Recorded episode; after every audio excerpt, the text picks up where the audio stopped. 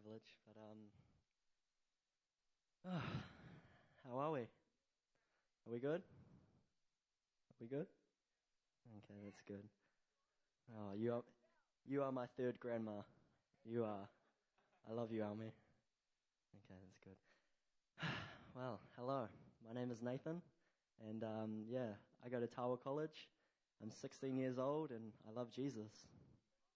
That's all there really is. Um, I've been following for mm, about three years, just over maybe, and tonight I'm going to talk about how is Jesus the way, how is Jesus the truth, and how is Jesus the life. So um, if you have your Bibles, turn to John 14:1. Give you some time. Awesome. And it says, "Do not let your hearts be troubled. Trust in God. Trust also in me." In my Father's house are many rooms. If it were not so, I would have told you. I am going there to prepare a place for you. And if I go and prepare a place for you, I will come back and take you to be with me, that you may also be with me where I am. You know the way to the place where I am going. Thomas said to him, Lord, we do not know where you are going, so how can we know the way? Jesus answered, I am the way, the truth, and the life. No one comes to the Father except through me. If you really knew me, you would know my Father as well. From now on, you do know him and have seen him. Jesus said, I am the way, the truth, and the life. This one verse has caused so much controversy. Um, it has caused so much, you know, hate on Jesus to say that he is the only way to eternal life. This takes out all other religion and this takes out uh, every other way of life, that Jesus is the only way. This one statement is pretty much what got Jesus killed by the Pharisees. And um, so Jesus, he is the only truth, he's the only life, and he's the only way. There is, uh, he didn't say he was one of many ways, he was one of many truths. He said he is the only way. So there is no other way apart from Jesus. Except from Jesus, there is no other way, there is no other truth in this life, and there is no other, the other one. So, how is Jesus the truth? How is Jesus the life? How is Jesus the way? So uh, let's begin with prayer. And um, I'll ask you guys to pray as well, that you would open up your hearts to receive this. Uh, so let's pray. Yes, Lord, I, I thank you, Father, for Jesus. I thank you for the gift of your Son. I thank you for your love, Father, which was proven on the cross. I thank you, Father, that, that you so much, you so love for us, that you burn with passion for us.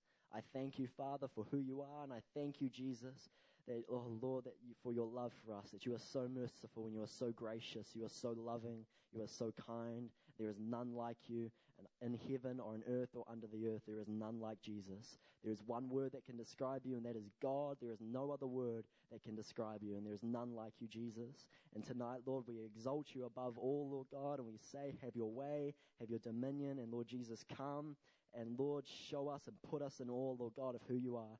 Put the reverent fear of the Lord inside of our heart, Lord Jesus, that we may love you ultimately and completely, Lord Jesus. Teach us to love, and Lord, open up our hearts to receive you, more of you, Lord God. We love you, and Lord, tonight direct our hearts into the love of God and into the patience of Christ, Lord God, and we love you. In Jesus' name, amen. So, how did Jesus make a way for people to get where he was going? Many religions have said uh, we have to strive, we have to, we have to try, we have to strive to, to get to heaven and to receive God's grace. And um, it is the way of, of goods. It's trying to earn their way to heaven. But Jesus' way is the pathway of grace. Romans 3:24 to 25.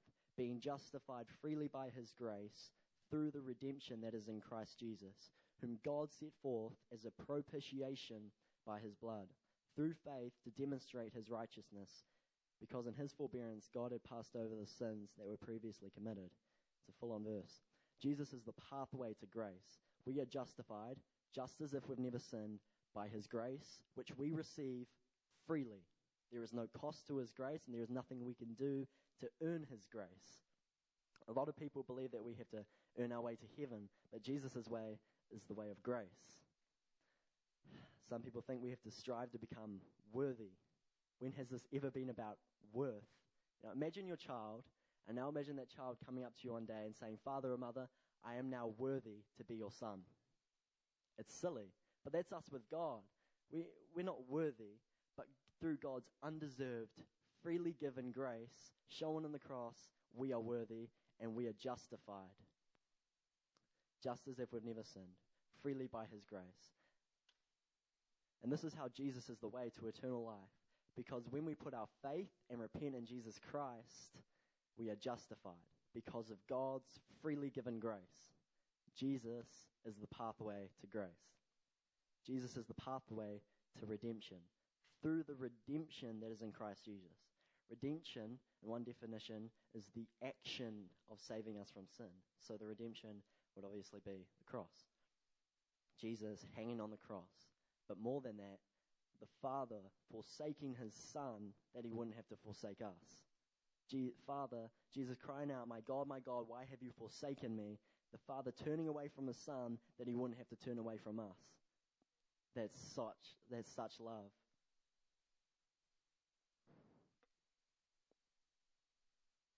Jesus is the way because in him there is redemption from our sins. Jesus has the power to redeem because he has taken our sins upon himself and he's taken our punishment upon himself. God has given us his grace because Jesus has paid for it all. To Jesus' name be glory and honor and power and blessing forever and ever. We are righteous. Should we not live in righteousness? To be holy because God is holy? See, I believe that everything has been paid for by Jesus' death and resurrection. Jesus is the pathway to redemption. Jesus is the way because in him we have reconcilement. Reconcilement. It says in verse 25, to whom God set forth as a propitiation through faith to demonstrate his righteousness, because in his forbearance God had passed over the sins that were previously committed. Jesus is our propitiation. Propitiation pretty much means reconcilement. So Jesus is our reconcilement. To who? In the beginning, we had perfect relation with God. We were blameless before Him. We could hear God fully. We could understand fully. But ever since we sinned against God, we have fell. And over time, we have fallen deeper and deeper into our own selfish lusts and desires. So God sent forth His Son to reconcile us back to this perfect relationship with God.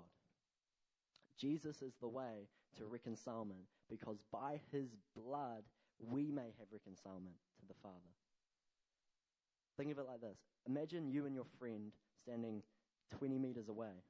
Now imagine a 19 meter brick wall being smack bang in the middle of you and your friend. You can't get around it, you can't get over it, you can't get under it. You could not have relation with your friend. God sent forth his son to take away this brick wall, which represents sin.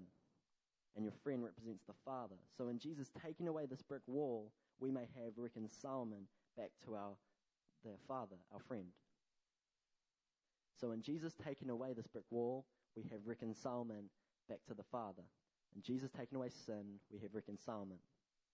Romans 8:14 So you have not received the spirit that makes you fearful slaves. Instead, you have received God's spirit when he adopted you as his own children. Now we call him Abba Father.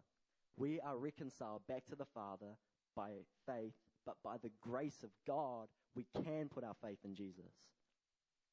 And the Father did this to demonstrate his righteousness, his kindness, his love, his goodness, his mercy, his faithfulness. He did this to demonstrate his nature of love because our God is love. Jesus is the way to righteousness. Everybody can be righteous. Romans 3:22 Even the righteousness of God through faith in Jesus Christ to all and on all who believe, for there is no difference. The righteousness of God has been made known, not through the law, but through Jesus Christ to all who believe and have faith in Jesus Christ. It says in verse 22 to all and on all who believe, for there is no difference. And going into verse 23, for all have sinned and fall short of the glory of God. See, everybody can be righteous before God, to all, to everyone. It does not say to some or a specific group, but it says to everyone. The righteousness of God may be in you and on you, no matter what you have done, because everyone has sinned. No matter how shameful you feel or how guilty you feel, the righteousness of God may be imputed on you, because the one who was righteous, the one who was without sin or blemish, took our place and became unrighteous and took our sin and our punishment and the righteous wrath of God upon himself. He took our place that we might be righteous before his eyes. Romans 3:30 Since there is one God who will justify the circumcised by faith and the uncircumcised through faith. So through faith in Jesus Christ, everyone may be righteous, Gentile and Jew. Jesus is the way to righteousness. Jesus is the way to be justified. In Jesus' forbearance, which means in his patience and his self control, the Father has passed on all sins committed onto Jesus for all time. Verse 26 that he might be just and the justifier of the one who has faith in Jesus. The Father has done this that he may be just towards us. Imagine if a man owed $200,000 to another man. This man who owes the money goes into court, and the judge looks at him and says, You owe a lot of money, but since I'm a loving judge, I'll let you go free. Is this just? This is corrupt. This is unjust. But what if the same man who owed the money goes into court, and the judge looks at him and says, You owe a lot of money, but since I am a loving judge, you may now go free because I have paid for it all. This judge will be called gracious. This judge will be called love, loving. This judge will be called kind, and and and this judge will be called uh, just. This is what God has done, that He may be just and the justifier of the one who has faith in Jesus Christ. So this is how Jesus is the way, because salvation has been made known to us, not through the law, but through faith in Jesus Christ to everyone to everybody who believes and have faith in Jesus Christ. We all may have redemption and reconcilement, and we may be righteous before God because of Jesus. This is how Jesus is the way to eternal life. Because when we are righteous before Him, we gain eternal life. So Jesus is the truth. Jesus is the personification of truth. Jesus is truth personified. John 8:32. So Jesus said to the Jews who had believed in him, "If you abide in my word, you are truly my disciples. Then you will know the truth, and the truth will set you free."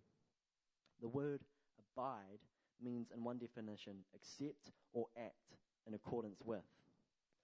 So Jesus is saying, if you accept or act in accordance with my word, you are truly my disciples. Then you will know the truth, and the truth will set you free. John 14:21. Those who accept my commandments and obey them are the ones who love me. And because they love me, my Father will love them, and I will love them and reveal myself to each of them. Now, those who accept his commandments and obey them, Jesus shall reveal himself to them. But going back to John 8:32, if we obey his word, we will know Jesus. We will know the truth. And in John 14:21, if we obey his commandments, we shall know Jesus. So according to scripture, Jesus is truth. John 17, 17. Sanctify them by your truth. Your word is truth. The Father, who Jesus was praying to, his word is truth. So the Father's word is truth. John 1 1. In the beginning was the Word, and the Word was with God, and the Word was God. So the Father's word is truth, and the Word is God. So God's truth. Jesus is truth. Jesus is the personification of truth. And if we know truth, he shall set us free. So Jesus is saying, Thomas, you are standing face to face with truth. I imagine Thomas being a little bit nervous, a little bit anxious before Jesus saying, you know, what is the way? What is, how do we get to heaven? You know, him being all sweaty and everything like that. And I believe Jesus is saying, don't be afraid. I am truth. I am the way. Trust in me. And maybe that's you tonight. Maybe you are nervous. Maybe you are anxious. Maybe you're a little bit confused. And I believe Jesus would say to you, Don't be afraid. Trust me. I am all truth. There is no lie within me. There is no shadow of turning. I will never forsake you. Jesus is all truth. Jesus is truth because he sets us free from lies and deception of this world. See, the only way to be free from deception is not to be told more deception, but it is to be told the truth. The only way to be set free from lies is to be told the truth. And there is freedom from lies if we know Him. If we know Jesus, if we obey His commandments, there is freedom from the deception and lies of this world. There is freedom from this yoke of bondage that we have because we know truth. Galatians 5:1 Stand fast therefore in the liberty by which Christ has made us free and do not be entangled again with the yoke of bondage. Jesus sets us free from the yoke of bondage to sin and to the desires of this world. Jesus is true freedom, and through his death and resurrection, he has made a way for us to liberty and to depart from the yoke of bondage, to set you free from your addictions, your secret lusts, the fake life you're living, from yourself. If we know truth, he shall set us free. Jesus is truth. He is the personification of truth, and he sets us free from lies. And I challenge you to go out, seek truth, seek Jesus, get it in your heart, get it for yourself, be set free. Seek Jesus, and I promise you, you will not come up empty handed. Jesus is the life. He said, I am the way, I am the truth, I am the life. I am the only way, I am the only truth, and I am the only life. And there is no other life apart from Jesus. John 6, 66. From that time, many of his disciples went back and walked with him no more. Then Jesus said to the twelve, Do you also want to go away? But Simon Peter answered, him, Lord, to whom shall we go? You have the words of eternal life. I remember this one night I came home after fight and I went upstairs into my room and, and I was on the fence. I was thinking, should I keep following Jesus? Should I keep going after him? And I was thinking about the world and, and what it offers me. And I was thinking about Jesus and what he offers me. And I thought, Jesus offers me life and life abundantly. Where else can we go? Where else can I go? You know, this world offers me but a dream. Jesus offers me life. He offers me eternal life. He offers me everything I could ever ask for. He offers me life and life abundantly. Everything passes away, but Jesus lasts forever. John 1 3 to 4. All things were made through him, and without him, nothing was made that was made. And in him was life, and the life was the light of men. All things were made through Jesus, and without him, nothing was made. So without Jesus, there is no life, and there is no creation. Apart from Jesus, there is nothing. Jesus is life because if we believe in him, we have eternal life. The gift of everlasting life. John 11:25. Jesus said to her, "I am the resurrection and the life. He who believes in me, though he may die, he shall live."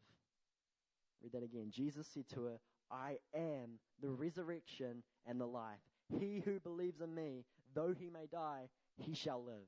If we put our faith in Jesus, we have eternal life. Though we shall die, we shall live. Because Jesus is life and only Jesus.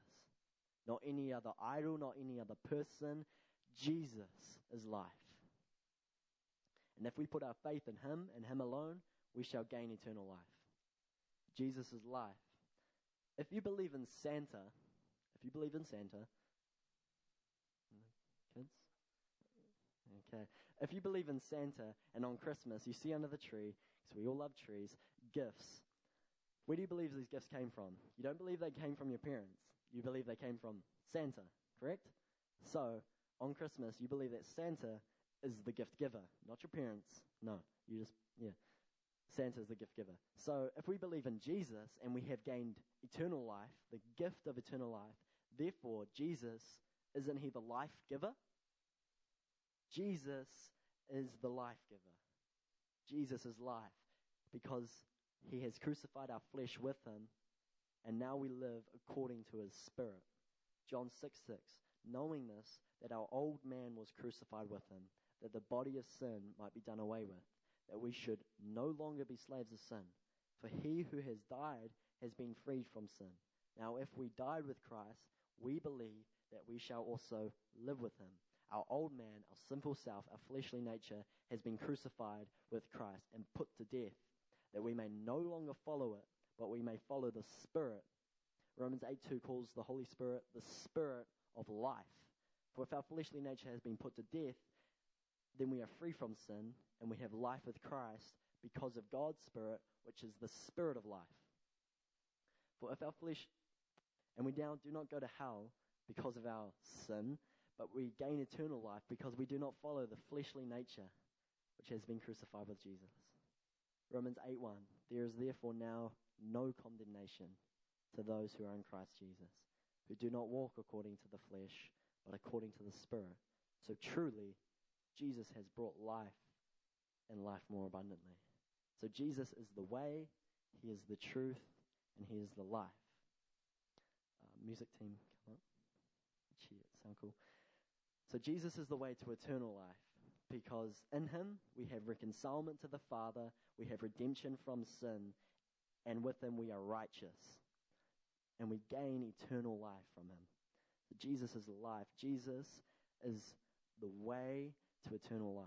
Jesus is the truth. He's the only truth in this world. And though we sin, because we all have sin within us, it brings separation between us and God. Genesis 3 7, 7 to 9. Then the eyes of both of them were open, and they realized they were naked. So they sewed fig leaves together and made coverings for themselves. Then the man and his wife heard the sound of the Lord as he was walking in the garden in the cool of the day. And they hid from the Lord God among the trees of the garden. But the Lord God called to man, saying, Where are you? So sin, Adam and Eve sinned, and it brought separation between us and God. So sin brings separation, clearly. The Father saw this as a problem. It is a problem within us. We've all doubt, we've all you know, tried to get over it in our flesh. We've all tried to stop uh, doing certain things and, and doing other things, and we just fail. Correct? We all sin. We have sin within us. And the Father saw this as a problem. And so he sent forth his only Son to, to redeem us, just like I talked about, to reconcile us, because he loves us. That's the only reason, because he loves us and he wants to spend eternity with us. The Father sent forth his Son to take away sin and to take the punishment for us, that he may make a way to eternal life, that Jesus may be the only way to eternal life. And Jesus asks you tonight to follow him. And it will cost you everything to follow him. And uh, trust me, it will cost you everything. It will cost you your reputation, and it will cost you friends. It will cost you everything to follow him. But it's worth it. Jesus is worth it. He's more than you could ever ask for, He's more than you could ever think about. Jesus. He wraps himself with darkness as a cloud. There's fire before him, and a powerful storm surrounds him.